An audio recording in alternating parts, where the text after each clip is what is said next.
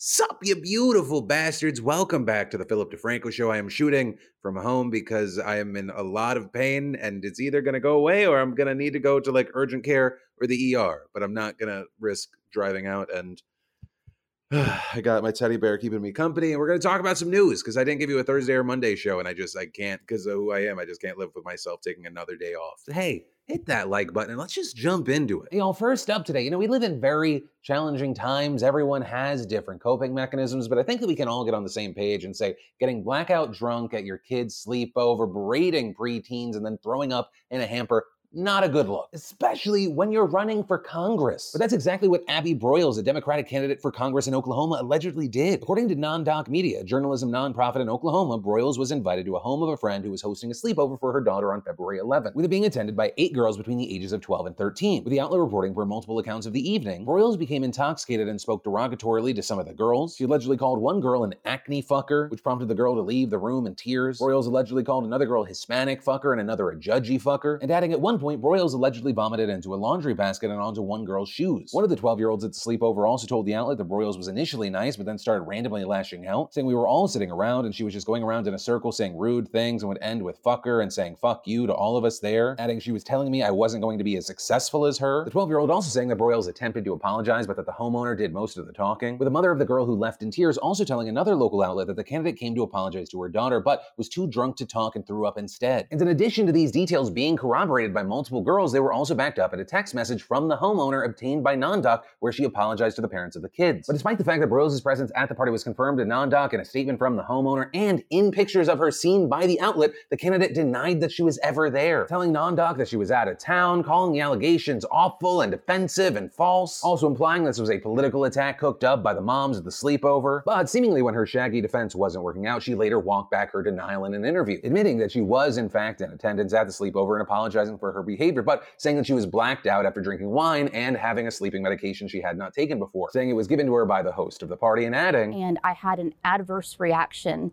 Instead of helping me sleep, I hallucinated. And I don't remember anything until I woke up or came to and I was throwing up in a hamper. I want to say sorry from the bottom of my heart. I apologize for any hurt or damage or trauma that my behavior when I didn't know what I was doing caused.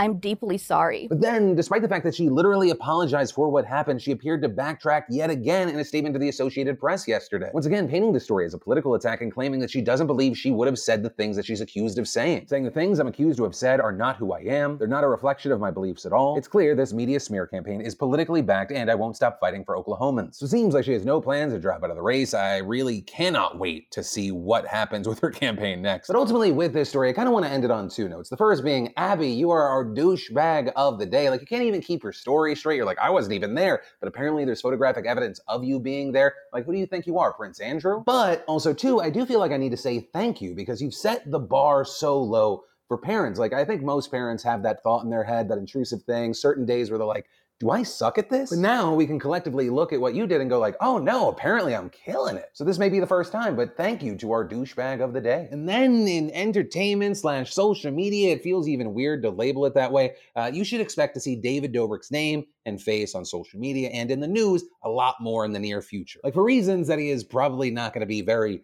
happy about. And to a lesser degree, we're already seeing some of that happen now. Right, Dobrik, for the most part, has completely rebounded from his past scandals. The first of which, of course, was the sexual assault allegation against a member of the Vlog Squad, the group that he keeps around him. With people at that time going after David specifically, saying that he created this environment where this could happen. And then, during and after dealing with that fallout, he had to deal with the Jeff Wittek situation. Jeff, seemingly a friend of David Dobrik, a member of this Vlog Squad, and a horrible horrible accident happened. Right, during the pandemic, David wanted to do this massive comeback vlog, right? We got to raise the stakes. What's this going to be? And it led to a stunt where you had David Dobrik operating his camera to film and operating an excavator that had a rope attached to it, and Jeff Wittek was swinging around it. And if you just watch the video, which I don't think I can put it in this without uh, this show getting suppressed, and it's like instantly recognizable how dangerous this is. And ultimately, you see Jeff slam against the side of this metal excavator. Like it was a truly horrifying sight. And you see it and you're like, how is that guy not dead? And luckily, and I'm using air quotes and I use that very loosely, like the only thing that happened to Jeff is he had his face was maimed, his eye in particular being severely damaged. One of the really interesting things that happened at the time all of this started coming out is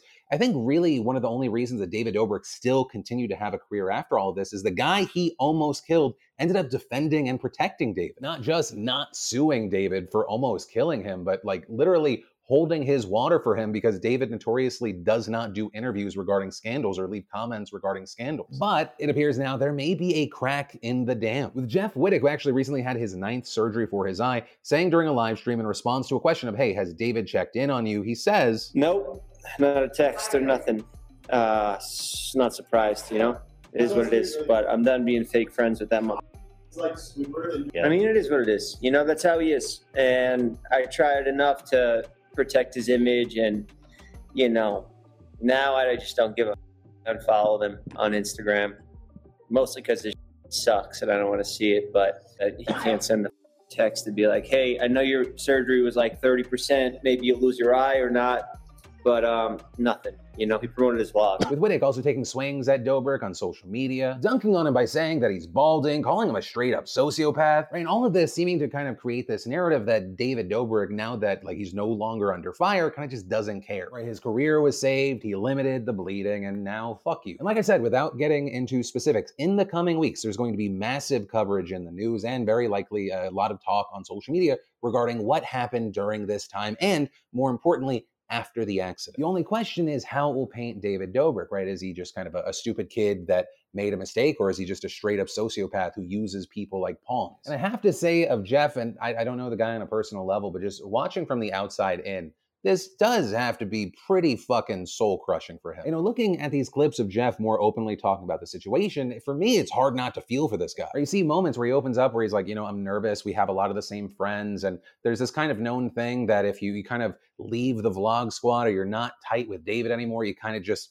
you're on your own island. So it's like you see the pressure there, and then seemingly in the moment you have this guy like, "I'm there for you, buddy." Oh my god, I can't believe this happened. And now you seemingly have Jeff, you know, acknowledging, "Oh, that's fake friend bullshit." And personally, I'm still kind of just blown away by the fact that he never sued David Dobrik, and I and I wonder if he still could because I think that he should sue him. Like I believe uh, when all this happened, Jeff said that David was going to pay his medical bills, but the damage he did to you is so much greater than that. Like in addition to the emotional damage, the amount of time this kept you out of making content, like you, I'm trying to think about how to say it, but I mean, kind of just straightforward. Jeff Wittek, you are a beautiful man. Like, there's no reason that modeling wouldn't be a massive part of your future and your business and your income stream. And this motherfucker, in addition to putting your life at risk, your your sight at risk, he changed the way your face looks for life. I understand that a lot of people have loyalty to him because he helped, you know, like create their career and he helps like let careers survive, but like he fucked you. What I'll say because I'm not you, right? I'm like I'm outside looking in on this story. But uh, one personal thing I can say, one of the only actual regrets I have in my life is choosing in the moment to not sue someone I rightfully could because I didn't want to have to deal with all of that. But then later feeling like, wow, that those that person, those people fucked me and used me. But hey, that's the story, some of my personal opinion. And of course, now I pass the question off to you. What are your thoughts? So from that, I want to take a second to thank today's sponsor, KiwiCo. KiwiCo makes really awesome hands-on projects and activities aimed at inspiring young innovators as well as defining the future of play by making it engaging and fun. Each crate is designed to expose kids to a wide range of concepts in STEAM, science, technology, engineering, art, math, and overall, they're a fantastic resource for learning at home. These monthly crates are designed by experts, tested by kids, and teach a new theme through hands-on learning and fun. Basically, KiwiCo wants kids to be fearless innovators by designing projects to help develop those skills. And one of the key things as a parent is that KiwiCo includes everything you need, so no more running out for extra supplies. And honestly, Lindsay and I love how the crates provide hours of entertainment for the kids and provide an opportunity for special moments with them as we do the projects together. Not to mention, KiwiCo is a solid option for holiday gifting. They offer eight subscription lines, each catering to different age groups and topics from toddlers up to adults. So if you want to check it out, just head on over to kiwico.com slash DeFranco, where you can get 30% off your first month of any crate. And then, amidst all the horrible shit going on in the world, we have a story of freedom, bravery, and courage. Meet Hank the Tank, alternatively known as King Henry by some, and this 500 pound black bear has been burglarizing dozens of homes near Lake Tahoe since last summer, and now he's on the run from police, having now eluded California authorities for over seven months, during which time he's enjoyed all manner of West Coast cuisine, using his massive weight to barge into locked and occupied homes and ransack them for food. He's reportedly damaged 33 properties and broken into at least 28 homes so far, with the most recent one ravaged over the weekend, with Hank smashing a window and squeezing into the house where no one was home. The cops show up, they knock on the outside until Hank left through the back door and disappeared into the woods, with two more break ins being reported afterwards. And most of the activity came last fall as Hank went on a food binge in preparation for the winter. But seemingly because there was just so much available food, he said fuck it and skipped hibernation. And now you have authorities saying he is very dangerous because he's become comfortable around humans and associates them with food. In fact, local police have tried to haze him with paintballs, beanbags, tasers, and sirens, all to no effect, adding that they may have to eventually euthanize him when they finally catch him. But other wildlife activists say that he should just be delivered to a sanctuary instead, saying Hank the Tank hasn't actually hurt anyone yet, he's just hungry. And with this, we've seen a wave of support for the bear, both on social media as well as op eds like in the Washington Post titled Hank the Tank offers a vision of a better life, with John Paul Brammer arguing in it that the bear continues a tradition of animals breaking out of human bondage and running from their captors to the cheers of onlookers. In this, also noting the pair of llamas who escaped into a Phoenix suburb back in 2015, as well as the zebras fleeing their breeder in DC and Javelina sprinting through Tucson. And Brammer saying in this, personally, I would be rather upset if I stepped into my kitchen to find an apex predator rummaging through my pantry. Yet I, along with a growing chorus of people following Hungry Hank's saga, find myself cheering him on and booing the officials trying to end his spree. And so with this, I gotta pass the question off to you. What are your thoughts about Hank the Tank here? And then let's talk about this Ohio doctor that's been charged with 14 counts of murder. This for reportedly administering lethal doses of fentanyl to patients. And in court yesterday, he claimed that he was just providing comfort care for dying patients and not trying to kill them. So the doctor in question, William Husel, was indicted back in 2019 for prescribing excessive amounts of the dangerous drug to patients at the Mount Carmel Health System from 2015 until 2018, when he was ultimately pulled from patient care and fired. And at the time the indictment came down, a spokesperson for the hospital said that at least 34 patients were affected by his actions. This included 28 who received excessive and potentially fatal doses of the drug, and six others who received excessive doses that were not believed to be the cause of their deaths. With William initially charged with 25 counts of murder, but prosecutors later dismissed 11 of those charges, with the doctor also pleading not guilty to the remaining 14. In the opening statement for the trial, William's lawyer argued that the accused murderer was just helping his patients, saying this is not a murder case and it's far from it. William was exercising compassion to his patients and tried to free them from pain and let their last moments on earth be ones of peace. But prosecutors argued that multiple patients were, quote, not sick enough that they were destined to die during their hospitalization. Also noting how high the doses he administered were, claiming that he gave 600 to 2,000 micrograms at a time instead of the recommended 50 to 100 micrograms. But as far as what happens next, what we will see, we have to wait. The trial is expected to last two months, and if William is found guilty of any of the murder counts, he could face life in prison. And then, you know, we talked about the, the so called Freedom Convoy in Canada, that movement spreading. Well, one of the big questions right now is is an offshoot of this convoy going to try and mess up the U.S. State of the Union next week? That's a major concern for top leaders in D.C., and why we saw the Pentagon authorizing the deployment of around 700 National Guard troops to the nation's capital yesterday. According to reports, trucker convoys modeled after the protests in Canada have been planned on various online forums and have different starting points and dates, with some scheduled to arrive around Biden's State of the Union speech on March 1st or shortly after. And notably, right now, it's unclear if any of the truckers plan to shut down the streets of D.C. entirely like they did in Ottawa. With D.C.'s Department of Homeland Security saying that while the mayor has been briefed, no permit application for a demonstration has been filed with the D.C. police, which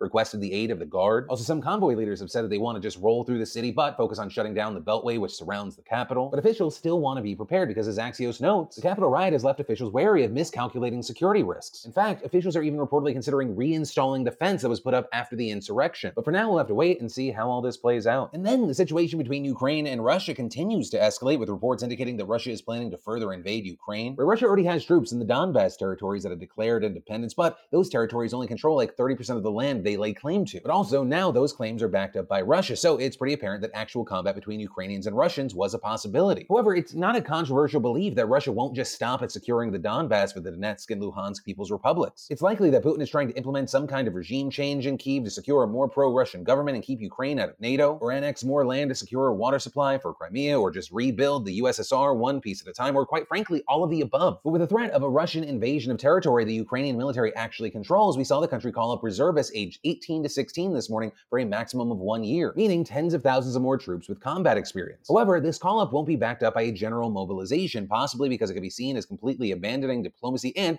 the Zelensky government likely is still holding on to some hope that fighting won't take place. And you have Putin claiming he still supports a diplomatic solution, but that's also a little bit ironic considering he's already invaded the country. However, no general mobilization is a risky move. It could put Ukraine on its back foot if and when fighting breaks out, which is expected to happen in the next 48 hours or so. Also, beyond calling for more troops, Ukrainian officials have urged the 3 million Ukrainians living in Russia to leave over concerns for their safety. And Ukraine has also imposed a nationwide state of emergency this morning in order to keep the country calm amid the crisis. The state of emergency will last for at least 30 days, but could be extended to 60 total. And in Ukraine, this status gives authorities the power to restrict travel, ban strikes, or place extra protections on critical infrastructure, although it's unclear which the government is putting in place just yet. At the more local level, officials can place curfews and other restrictions. And this may seem like a drastic step, but beyond a Russian invasion, authorities are also worried about a possible economic collapse, with these measures supposed to cushion against that. However, some feel they don't go far enough, and with the current tensions, some lawmakers are calling for martial law. The head of Ukraine's National Security and Defense Council saying those measures aren't necessary yet, but, quote, if necessary, this provision will be adopted immediately. But ultimately, that is where we are right now, though by the time that you see this, it's something else big might have happened because this is a big developing situation. One where hopefully things do calm down. We don't actually see massive fighting between Ukraine and Russia because,